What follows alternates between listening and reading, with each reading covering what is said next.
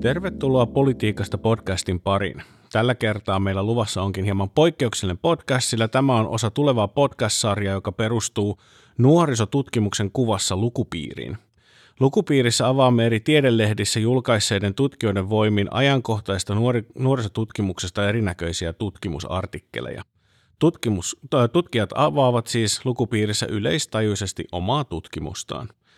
Alustukset nauhoitetaan ja julkaistaan myöhemmin podcasteina ja lukupiirin alustusten jälkeen kuulemme myös nuorten ääntä.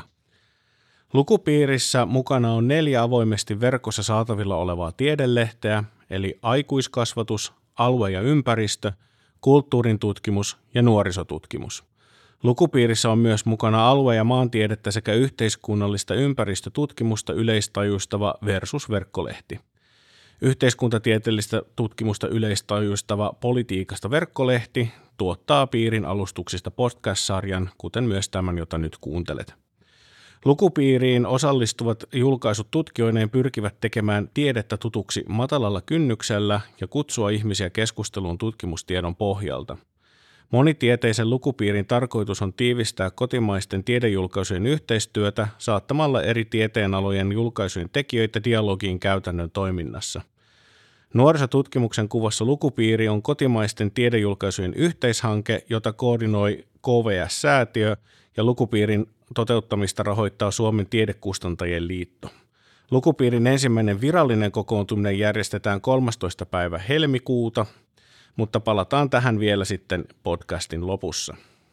Tervetuloa siis kuulolle tähän kevään 2024 Politiikasta-lehden podcasteina julkaistaviin nuorisotutkimuksen kuvassa lukupiirin podcasteihin, jonka ensimmäisessä osassa me lukupiirin järjestäjät avaamme hieman lukupiirin taustoja. Äänessä olen tällä hetkellä minä, eli Politiikasta-lehden entinen vastaava päätoimittaja, Tampereen yliopiston apurahatutkija Mikko Poutanen, ja kanssani podcast-studiossa ovat aikuiskasvatuslehdestä Ulpukka Isopahkala Bure ja Terhi Kouvo – ja alue- ja ympäristölehdestä Ossi Ollinaho. Tervetuloa siis tähän podcastiin Ulpukka Terhi ja Ossi. Kiitos. Kiitos. Kiitos. Ilo saada teidät tänne mukaan. Lähdetään liikkeelle äh, sillä, että päästään, päästetään teidät esittelemään ikään kuin hieman itse itseään, eli keitä te olette ja miksi oikein olette täällä, vaikka toki tätä introssa jo hieman tuossa sivusin. Ulpukka, aloita vaikka sinä. Joo, mä toimin äh, kasvatustieteen professorina Turun yliopistossa ja on myös aikuiskasvatustieteen dosentti Helsingin yliopistossa ja täällä tänään äh, aikuiskasvatuslehden päätoimittajan roolissa. Ja mun oma tutkimus äh, on keskittynyt erityisesti viime aikoina korkeakoulutuksen tasa-arvoon, korkeakoulutukseen pääsyyn ja korkeakoulutettujen työllistettävyyteen. Kiitos. Otetaanko Terhi seuraavaksi? Jep. Mä olen siis Terhia, toimin aikuiskasvatuksen toimituspäällikkönä. Mä oon vanhimmassa sivistyssäätiössä KVS-säätiössä. Ja mun tehtäviin kuuluu tuo koko lehden julkaisuprosessi ja sitä koskeva viestintä. Ja toki paljon muutakin säätiön hankkeisiin ja viestintään sisältyvää hommaa. Aivan ja vielä Ossi. Joo, mä oon siis Helsingin yliopistossa yliopistotutkijana globaalin kehitystutkimuksen tieteenalassa siellä Valtsikassa. Tällä hetkellä mä olen semmoisessa projektissa Trees for Development, jossa me tutkitaan semmoista ekologista ennallistamista globaalissa etelässä. Um, on erilaisia projekteja mielessä aina, mutta tota, myös tämmöinen maailmanpelastuspeli pitää mainita, jossa tarkoituksena on kehittää semmoinen lukioihin ja kändiopiskelijoille tämmöistä kriittistä kestävyystutkimusta opettamaan. Ää, ehkä tarkemmin noin, mä oon täällä sen, sen takia minä, eikä Minna ja toinen päätoimittaja alueympäristölehdestä, koska hän ei päässyt tänne. Mä tuuraan. Joo, Minnahan oli tässä, Minna Santaja oli mukana ideoimassa tätä meidän lukupiiriä alusta lähtien. Ää, mutta jatketaan sitten sellaisella perustavanlaatuisella kysymyksellä, että mistä tämä lukupiirin idea syntyi ja miksi lähditte tai lähdimme, olenhan itsekin tätä mukana ollut ideoimassa, niin tällaista lukupiiriä perustaa, että mikä siinä motivoi, mikä oli ajatus, idea, impulssi, mistä tätä lähdettiin tekemään. Ää, haluaako Terhi vaikka aloittaa? No juu, tämä idea sai alkunsa, kun mietittiin, että miten aikuiskasvatus voisi vahvistaa tutkimuksen ääntä yhteiskunnassa. Ja ensimmäinen ajatus oli, että yhdessä muiden kanssa ja yhdessä muiden tiedelehtien kanssa – Aikuiskasvatuksellehan on ominaista monitieteisyys ja se oli aika luontevaa lähteä sitten miettimään, että voitaisiko me saada kumppaneilta muualtakin kuin pelkästään kasvatuksen tiedelehtien piiristä. Sitten sattui semmoinen onnekas tapahtuma, että me oltiin Mikon ja sitten nuorisotutkimuksen edustajan kanssa Leipzigin kirjamessulla tiedekustantajien matkalla. Ja siellä mä rupesin sitten vähän houkuttelemaan – näitä ihmisiä mukaan tähän ja se ottikin sitten heti tulta ja pistettiin työryhmä pystyyn. Saatiin mukaan kulttuurin tutkimus, alue ja ympäristö versus ja kaiken lisäksi tiedekustantajilta apuraha tämän tekemiseen. Tämä on se ajatus. Me tuodaan dialogiin keskenään niin erityyppisiä julkaisuja ja katsotaan tuttua aihetta sitten, eli nuorisoa niin eri tieteenalojen näkökulmasta. No kysytään sitten Ossilta osaltaan, kun hän myös edustaa tätä aluea ja ympäristöä, niin mikä, mikä motivoi tähän lukupiiriin lähtemään lehteä ennen, ennen kaikkea? Uh, no joo, itse asiassa tuossa kun alettiin tätä lukupiiriä luomaan, niin sitten katsottiin, mentiin katsomaan lehden, me ollaan tuoreita päätoimittajia kummatkin, niin katsomaan, että mitä lehdessä on julkaistu. Ja itse asiassa siellä oli aika vähän nuorisosta, niin myös semmoinen motivaatio siinä, että hei, pitäisi, pitäisi enemmän, enemmän fokusoida nuoriin. Ja tämä on tämmöinen, mä näen tämmöisenä, tämän lukupiirin semmoisena jotenkin um, semmoisena foorumina, missä voidaan tavallaan käydä semmoista tieteis, tieteeseen perustuvaa dialogia ja keskustelua. Myös semmoista ihan niin kuin tavallaan perusasioista. Tiedetään, että eletään tämmöisessä aika monivyyhtisessä ongelma, ongelmien ajassa, kriisiytymisen ajassa, niin tavallaan niitä perusrakenteita, yhteiskuntien perusrakenteita, että se on hyvä sillä kartottaa tavallaan ää, isommalla porukalla. Jota siis harvoin tämmöisiä, mun mielestä ne, ne yhteiskunnan rakenteet aika harvoin otetaan yhteiskunnallisen, yhteiskunnallisen keskustelun piiriin. Joo, mä tykkäsin tuosta, kun sä sanoit just, että niin kuin tieteellisen tutkimuksen valottamana, että mediassa on aika paljon – tai koko ajan tuntuu, että on niin kuin nuorisoa koskevia uutisia ja, ja usein sitten varsinkin nuorten koulutukseen ja hyvinvointiin liittyvät teemat, niin niissä, niissä tuntuu olevan vähän semmoinen huolipuhe päällimmäisenä, että nuoret ei opi riittävästi ja digi, digitalisaatio luo eriarvoistavia kuiluja ja osa syrjäytyy koulutuksesta ja joutuu väärille teille. No, tässä lukupiirissä varmasti sitten nuoruutta ja nuor- nuorten elämää koskevia näitä teemoja, niin voidaan sitten moni, monitieteellisesti ja tutkitun tiedon valossa sit tarkastella ehkä vähän niin, kuin, äh, niin että siihen tulee niin kuin laajempaa kehystystä ja taustatusta ja, ja ehkä sitä kautta myös uusia näkökulmia sitten, jotka, jotka toivottavasti myöskin rupeaa sitten niin kuin rikastamaan sitä mediassa ja, ja yhteiskunnassa laajemmin käytävää keskustelua. Joo, mä itse voisin itse tuohon lyhyesti tarttua sillä, että tässähän niin kuin lukupiirissähän tämä meidän ohjaava ajatus on äh, tätä tutkijayhteisöstä itsestään lähtöisin olevaa tiedeviestintää, joka tuntuu olevan tutkijoita itseäänkin paljon enemmän motivoiva tapa sen sijaan, että mentäisiin vaikka me, niin kuin perinteisen median välityksellä tai jotain muuta, että yritetään tutkijat itse viestiä siitä aiheesta, mistä he on itse parhaita – asiantuntijoita ja, ja, ja siis tiedeviestinnänhän rooli yhteiskunnassa kasvaa jatkuvasti, että vaikka tiedelehdet pitää yhä merkittävästi pintaansa Suomessa, niin tota, se ei ehkä kuitenkaan saavuta ihan samalla tavalla kuin, kuin mitä tää, missä tämä kysyntä ikään kuin tälle tutkimustiedolle on.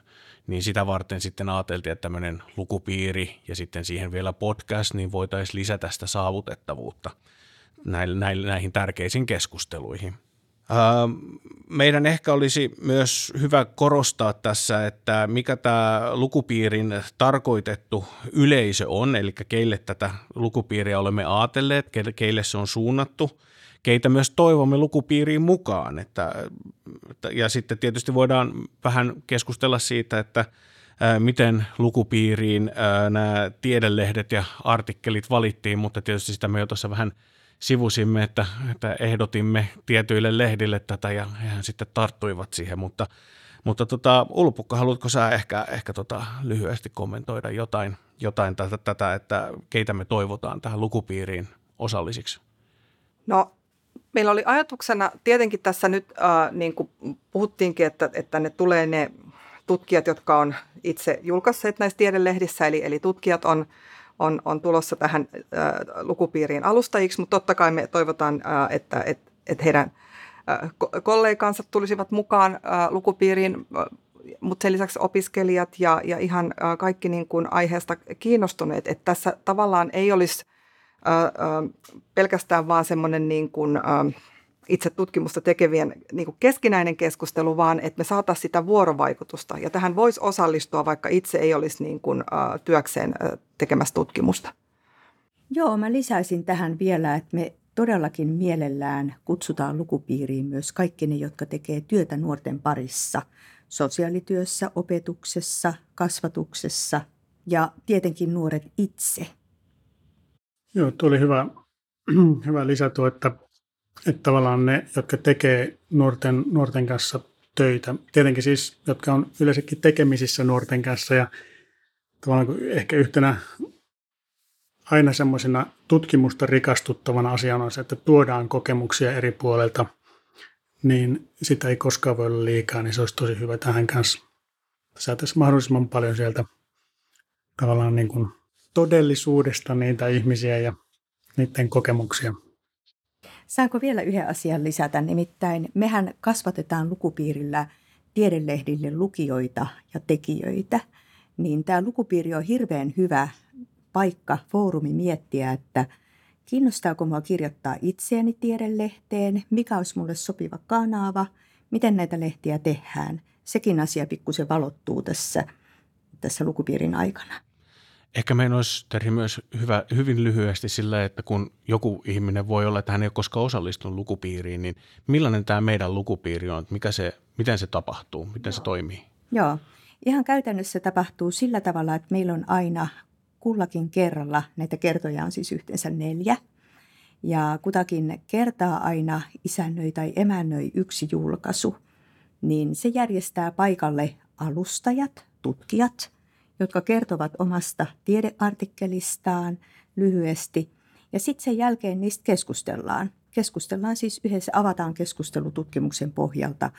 Ja sillä ajatuksella, että kuten täällä aiemmin jo tuli esiin, että pidetään kynnykset matalana, avataan sitä tutkimuspohjasta keskustelua yhteiskuntaa ja sillä tavalla vahvistetaan tutkimuseetosta yhteiskunnassa. Joo, mä haluaisin yhden tärkeän kohderyhmän vielä tähän lisätä, että, että kun nyt tätä tietopohjasta tutkittua tietoa nuorista ja nuorten elämään liittyvistä teemoista. Näin tällä tavalla keskustellen tarjoillaan, niin totta kai me toivottaisiin myös, että, että, päätöksentekijät olisi kuulolla ja, ja tulisi, tulisi myös mukaan tähän, tähän keskusteluun, koska päätöksentekijät luo niitä rakenteita, mistä, mistä Ossikin tuossa mainitsi jo aikaisemmin, ja, ja tavallaan vaikuttavat siihen, että, että miten tässä yhteiskunnassa ylipäänsä kuunnellaan nuoria ja, ja, ja tavallaan sitä – tehdään, tehdään tulevaisuutta yhdessä heidän kanssaan. Toi on oikein hyvä huomio tietysti, että päätöksentekijät ja tämä tota, vuorovaikutusmahdollisuus myös näiden tutkijoiden kanssa, niin ehkä sitäkin justiin on syytä korostaa, että, että jos on päätöksentekijöitä kuulolla, jotka voisivat olla kiinnostuneita kysymään suoria kysymyksiä tutkijoilta, niin sitähän tämä lukupiiri myös mahdollistaa formaattina, että tällainen, että se on tämä keskustelevuus, niin kuin Terhi Terhi tuossa äh, mainitsi. Ja tota, um, ehkä ylipäätänsä tässä toivotaan, tätäkin me tässä ollaan keskustelussa jo kosketettu, että tota, tästä parempaa ja toiveikkaampaa lähestymistapaa eteenpäin ää, nuorille, koska se tosiaan se negatiivinen sävy tällä hetkellä tule, tuntuu värjäävän näitä tulevaisuushorisonttia aika paljon. Voitaisiin sen verran ehkä vielä lisää näitä käytännön seikkoja tästä lukupiiristä, eli koska kokoonnutaan. Ja tuota, tuota, tuossa Terhi mainitsin, että meillä on neljä koko, kokoontumista, eli helmikuusta toukokuuhun kerran kuukaudessa, ja kullakin kerralla käsitellään kaksi tekstiä näiden alustusten pohjalta. Ja tuota, nämä tulee tässä... Ähm, Tällä hetkellä me ei voida vielä ihan suorilla näitä kaikkia päiviä ja teemoja ja alustuksia antaa, mutta ne tulee sitten tähän – tämän podcastin tekstisaatteeseen, niin tulee sitten nämä tiedot kyllä näkyville, että siitä voitte ne tarkistaa. Lukupiirihän on maksuton, mutta se kyllä vaatii ilmoittautumisen. Haluatko Terhi tästä tarkentaa jotain? Joo, me avataan ilmoittautumislomake verkkoon ja me toivotaan, että osallistujat ilmoittautuu koko tähän lukupiiri kaikkiin kertoihin. Silloin siitä saa kaikista eniten irti. Ja mitäs muuta siitä? Kerrotaan sitten kaikille osallistujille hyvin, hyvissä ajoin, että miten kokoonnutaan, mutta siis kannattaa jo merkata sinne kalenterin alustavasti, että se on aina kunkin kuukauden toinen tiistai-ilta alkaen kello kuudesta. Ja tähän vielä tähän optimismiin ja positiiviseen henkeen, mitä me yritetään tähän lukupiiriin puhaltaa, niin Ossi, onko sinun mielestä lukupiiri tällainen maailman parantamisen paikka? Ehkä se voisi olla. Tavallaan, ehkä siellä voisi nostaa sellaisia aiheita, joita ei ole tarpeeksi käsitelty, josta niin tuntee, että hei, tässä nyt on semmoinen asia, mikä pitäisi, pitäisi korjata. Um, ja nimenomaan nostaa, nostaa myös esille semmoisia niin tutkimuksen kenttään semmoisia aiheita. Mennään sitten vielä tosiaan mainitaan tämä eteenpäin tähän, että lukupiiristä tosiaan tulee tallenne, eli tällainen podcast, mitä nytkin luultavasti moni teistä kuuntelee, mutta tietysti erilainen formaatiltaan, että se, se tuota, siinä tulee nämä alustukset nauhoitetaan ja ne on sitten myöhemmin – myöhemmin kuultavissa ja tosiaan avoimesti saatavilla täällä samalla Politiikasta-lehden podcast-palvelun kautta. Ja ehkä kysytään nyt sitten vielä tällainen, että minkä takia me mietittiin tätä, että mikä tämä meidän podcastin motivaatio, että minkä takia podcast haluttiin vielä lisätä lukupiirin päälle. Haluuko Ulpukka Joo. tämän? No tämä tuli ilman, niin ilman muuta nyt sit mieleen heti, että, että kun me nää, nää, näistä tehdään podcasteja, niin ne tavallaan kestää sit useampiakin kuuntelukertoja. Ja, ja varsinkin sitten, jos ei pääse itse jollekin kerralle äh, osallistumaan, voi, voi kuunnella sitten keskustelun myöhemmin. Ja, ja tosiaan siis tämä mahdollistaa sen, että to, näit, et, et paljon laajempikin porukka kuin nyt varsinaiset lukupiirin osallistujat voi sitten jälkikäteen kuunnella tätä keskustelua. Ja, ja voisi ajatella, että, että tästä sarjasta tulee kyllä, uskoisin sen verran kiinnostavaa, että tätä voisi käyttää jossain oppimateriaalina, vaikka yliopistossa jossakin kursseissa opintosuoritusten korvaukseen. Ehkä voi lisätä, että podcast on hyvä muoto sillä, että sitä voi kuunnella vaikka, vaikka pyöräillessä tai, tai muuten. Koiralenkillä tai muuten tällä vastaavasti ajasta ja paikasta katsomatta. Oliko Terhillä vielä primusmoottorina ajatukselle jotain lisättävää tähän? Podcastin käytöstä. Tässä tuli hyvin esiin tuo, tuo opetuskäyttö ja ajattomuus ja paikattomuus, että hyvä vinkki yliopisto-opettajille, että miettikää, miettikää keinoja, miten jonkun opintosuorituksen tosiaan voisi sitoa tähän lukupiirin kuunteluun. Esimerkiksi kirjoittaa esseitä tai oppimispäiväkirjaa. Kyllä vain. Ja tietysti jos todetaan, että tämä on toimiva formaatti, niin kyllähän meillä sitten tulee uusiakin ja vaihdetaan sitten teemoja. Tietysti varmasti voi palautetta meille tekijöille lähettää sitten, kun lukupiirit rullaa, että mikä olisi semmoinen teema, mitä voitaisiin siis vaikka syksyllä 2024 vähän kokeilla, että tässä ollaan tällä vähän uuden tiedeviestinnän äärellä monella eri tavoin ja, ja tuota, ollaan todella avoimia myös palautteelle – kaikilta meidän kuulijoilta ja osallistujilta. Mutta tämä tosiaan on ollut enemmän tämmöinen johdatuskeskustelu siihen, että, että miksi tämä podcast, mitä nytkin kuuntelet, niin on päätetty tehdä ja se lukupiiri, mikä siinä taustalla on. Mutta mulla on myös ollut aina tapana, kun mä oon näitä tällaisia keskusteluja kollegoiden kanssa käynyt, niin varata erikseen kysymyksen siihen, että, että mikä on sellainen kysymys, mitä haastateltava toivoo, että häneltä kysytään, mutta juuri koskaan ei kysytä tai koskaan ei olekaan kysytty, mutta rajataan tässä yhteydessä kuitenkin tämä kysymys, kysy, aiemmin kysymätön kysymys tieden julkaisemiseen ja tiedeviestintään, koska sen äärellähän me täällä olemme kokoontuneita, eli mikä on sellainen liian harvoin kysytty kysymys tai sokea piste tiedeviestinnän kentässä tai suomalaisen tiedejulkaisemisen kentässä, mikä ansaitsisi enemmän huomiota? Joo, no ehkä tämä liippaa niin tiedon viestintää tavallaan, no tangeeraa, mutta ei välttämättä ihan suoraan pelkästään ainakaan siihen liity, mutta jotenkin mulla on semmoinen, semmoinen iki ongelma tavallaan tässä, kun on havainnoinut tätä meininkiä Suomessa ja muuallakin. Että siis yhteiskuntatieteet, ja siis, siis en ole niin ainut varmaan, joka näin on observoinut, mutta että yhteiskuntatieteet on jäänyt tosi paljon matematiikan ja tekniikan, teknologian, spektaakkelin omaisen uutisoinnin alle sillä tavalla, että tavallaan se, ne yhteiskunnan rakenteet, eli semmoista tavallaan niin kuin ne sosiaaliset, vertaispaineet, normit, ähm, kulttuuriset asiat ja sitten materiaaliset, eli kaikki tämä infra, luontoympäristö, ne ohjaa ihmisiä toimimaan tietyllä tavalla, mutta sitten niitä, niitä ei oteta niin kuin peruskoulutuksessakaan huomioon keskipisteeksi. Niitä ei käsitellä. Ja tästä seuraa mun mielestä, että näistä tämmöistä rakenteista ja niiden muutoksesta ei oikein voida käydä kunnon yhteiskunnallista keskustelua, vaikka ne kuitenkin siis jatkaa ihmisten toiminnan ohjaamista ja organisoinnista tälläkin hetkellä. Ja tällä hetkellä vielä ne, että kiihdytetään niin sanotusti umpikujassa.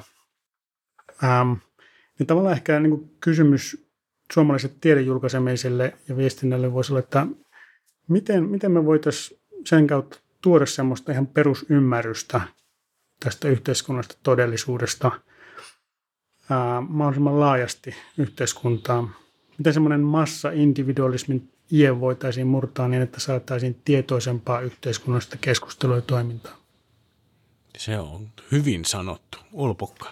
Niin, mä haluaisin tähän jatkaa siis ka- todella kannatettavaa ja mä uskon, että nuorilla olisi varmasti niin kuin, ä, toivetta just tämän tyyppisestä keskustelusta ja, ja tavallaan se, että niin kuin, ä, kaikki mikä niin kuin lisää sitä, sitä, niitä näköaloja ja ymmärrystä ja myös sitä toivoa. Ja nuorisotutkimushan niin kuin kenttänä on ollut edelläkävijä usein tutki, tutkijoiden, tai siis ä, tämän, tämän tässä tutkimuskentässä on paljon tutkijoita, jotka on halunnut kehittää tämmöisiä osallistavia menetelmiä, ottaa nuoria mukaan siihen tutkimuksen tekoon ja, ja, ja ovat pyrkineet tietoisesti tuo, tuomaan sitä nuorten omaa ääntä. Niin ehkä se kysymys ei siis mulle vaan tähän ylipäänsä tähän tieden julkaisemiseen on, että, tota, että miten nuoret vois olla niin vahvasti mukana myös tämän vaikuttavan tiedeviestinnän tekijöinä. Kyllä, samaa mieltä Ossin ja Ulpukan kanssa ja sitten ylipäänsä mua kiinnostaa se, että miten tiedelehdet löytäisi vielä enemmän tämmöisiä lukupiirin kaltaisia matalan kynnyksen paikkoja, jotta tutkimus vahvistuisi yhteiskunnassa ja tavoittaisi ne ihmiset, jotka tekee päätöksiä ja kehittää yhteiskuntaa meille. Lähdetään siitä, että tutkimus on tehty käytettäväksi ja tuota, jaettavaksi. Et sen takia niin kuin nuorten osallistuminen tähän keskusteluun on tässä lukupiirissä tosi tärkeää ja eri yleisöjen tuominen samaan dialogiin. Et mä ainakin haluaisin omasta puolestani tässä lukupiirissä vahvistaa sitä tunnetta, että, että se on paikka, jossa voi jakaa asioita. Oma tausta, omat kokemukset riittää hyvin. Se oli kyllä tiiviisti sanottu. Tässähän tosiaan meillä on ää, tutkijoilla tiedeviestijöinä tämmöinen rooli ikään kuin siinä väli, välissä ja meillähän on ollut paljon tällaista perinteistä tieteen kuvaa se, että me suhtaudutaan esimerkiksi justiin nuorisotutkimuksen nuoriin tällaisina objekteina, mitä tutkitaan ja he harvemmin ovat subjekteina niin kuin mukana siinä tutkimuksessa saati sitten siitä viestinnästä, niin tässä meillä on nyt pyrkimys tosiaan tuoda nuoret mukaan pois sieltä tavallaan pelkästään sen tutkimusobjektin roolista, mutta myös tulla laajemmin mukaan tähän. Ja mä uskon, että nämä meidän lukupiirin kaikki tekstit ja alustukset tulee sitten myös heijastamaan kyllä tätä lähestymistapaa. Mutta me ollaan tässä kääntymässä kohti loppua. Onko Ulpukka, Terhi tai Ossi vielä jotain, mitä haluaisitte lisätä tähän keskusteluun?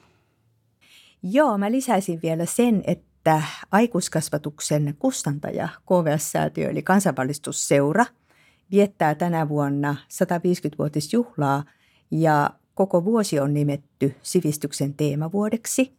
Meidän ajatus sivistyksestä on se, että se tutkimustiedon saavutettavuus lisää sivistyksen tasa-arvoa. Että lukupiiri kuuluu nyt tämän teemavuoden ohjelmaan ja osaltaan toteuttaa tätä tavoitetta – tieteestä sivistykseksi teeman alla. Ja seuratkaa tätä lukupiirin viestintää somekanavissa ja tiedelehtien omissa kanavissa ja ilmoittautukaa mukaan.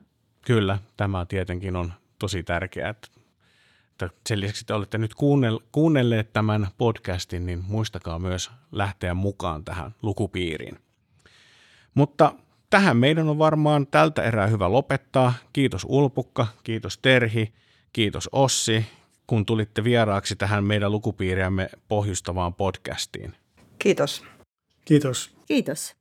Ja toivottavasti myös kuulijat saivat kiinni siitä, millainen tämä alkava nuorisotutkimuksen kuvassa lukupiiri tulee olemaan ja millä ajatuksella sitä lähdettiin ideoimaan ja toteuttamaan. Lukupiirin ensimmäinen virallinen kokoontuminen tosiaan järjestetään 13. helmikuuta, jolloin lukupiirin teemana ovat haaveet.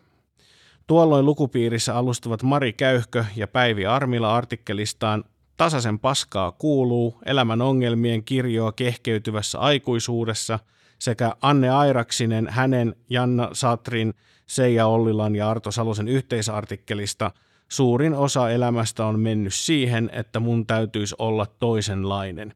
Herkkyyden kokemuksia nykyyhteiskunnassa. Molemmat artikkelit on julkaistu aikuiskasvatuslehdessä ja jo, kuten huomaat, niin ovat tällainen nuorison ääntä todellakin esiin tuovat jo otsikkotasolla. Jos et kuitenkaan pääse paikalle lukupiiriin, voit myös kuunnella alustuksen myöhemmin politiikasta podcastina. Ja näin, kaikkien lukupiirin järjestäjien ja myös tulevien alustajiemme puolesta toivotan teidät kaikki lämpimästi osallistumaan lukupiiriin tai ottamaan sitten täällä podcastien välityksellä seurantaan nämä lukupiirin teemat. Mukavaa alkanutta sivistyksen teemavuotta 2024.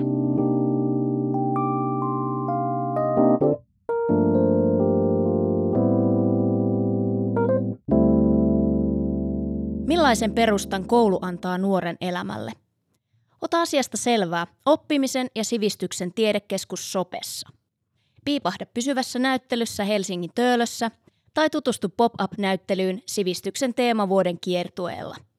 Koordinaatit löydät osoitteesta tiedekeskussoppi.fi.